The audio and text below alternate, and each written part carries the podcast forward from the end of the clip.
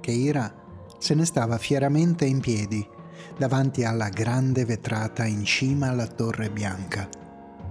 Osservava quell'orda di invasori inferociti.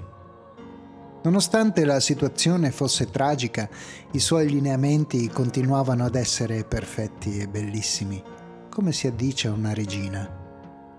Una sola, fredda lacrima scendeva lentamente lungo la guancia bianchissima, tradendo la sua angoscia.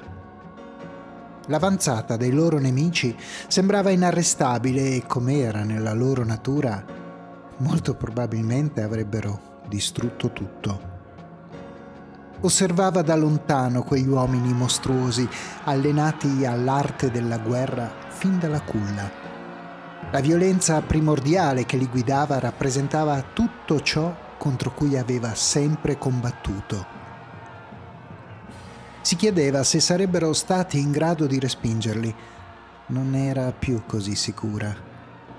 Il suo esercito, costituito per la gran parte da stranieri e robot, si era dissolto come neve al sole. I primi avevano quasi tutti disertato, mentre i secondi erano stati messi fuori uso da un ristretto gruppo di hacker traditori.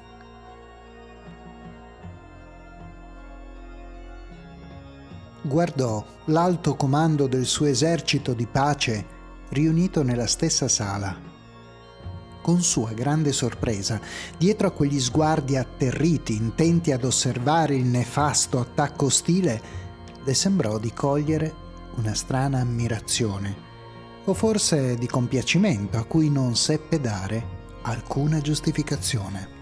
Soldati, datevi un contegno sibilò a bassa voce. Sono stati i vostri fallimenti a portarci a questo punto. Razza di incapaci. Comandante! disse Asha entrando di corsa nella stanza. I nemici hanno sbaragliato le ultime linee di difesa.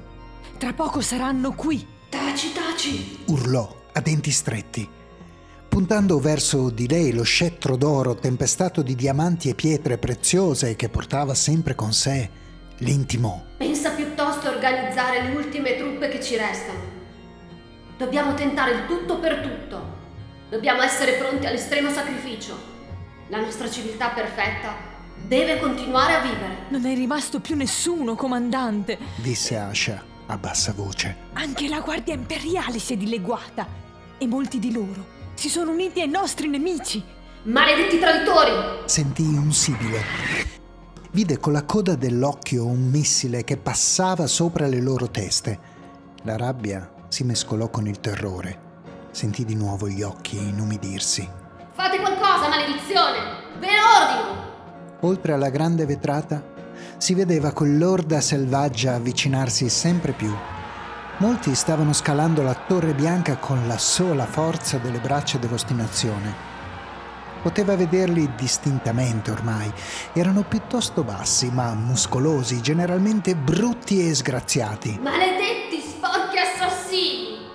Vi abbiamo esiliato cento anni fa. Non potete tornare qui. Queste città non vi appartengono più. Asha la prese per un braccio, tirandola verso la porta. L'aveva sempre amata, anche se non glielo aveva mai detto. Usciamo da qui! Stanno arrivando! L'ennesimo missile colpì la sommità della torre. Il soffitto della grande sala crollò aprendo la via agli invasori.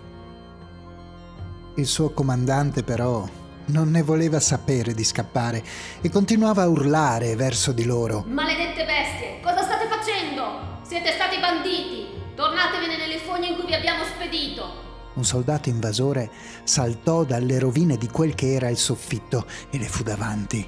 Era massiccio, portava la barba lunga, i suoi vestiti erano logori, emanava un tanfo insopportabile.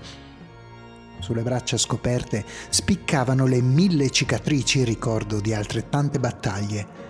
Asha prese la rincorsa e lo colpì con un calcio volante in pieno volto il soldato non si mosse di un millimetro e sferrò un solo colpo d'ascia, talmente forte e veloce che staccò quasi di netto la gamba dell'esile guerriera. La comandante urlò, rendendosi forse conto per la prima volta a quanto tenesse a lei. Nonostante tutto, in cuor suo, aveva sempre temuto che questo giorno sarebbe arrivato. Quando sua madre, molti anni prima, aveva deciso di esiliare i minatori delle miniere di cobalto per sostituirli con i robot di ultima generazione, sapeva che prima o poi sarebbero tornati a reclamare la loro terra. Keira si asciugò le lacrime e sguainò la sua spada d'oro davanti a sé. I soldati rimasero immobili. La guardavano imbambolati. Non avevano mai visto una donna così bella. Qualcuno rise, qualcuno bofonchiò a bassa voce, dando di gomito al compagno vicino. Uno di loro alzò il braccio. Teneva nella mano una grossa pistola. Caricò il grilletto e sparò. La colpì in pieno petto. Keira morì all'istante e con lei finì per sempre anche il suo mondo perfetto.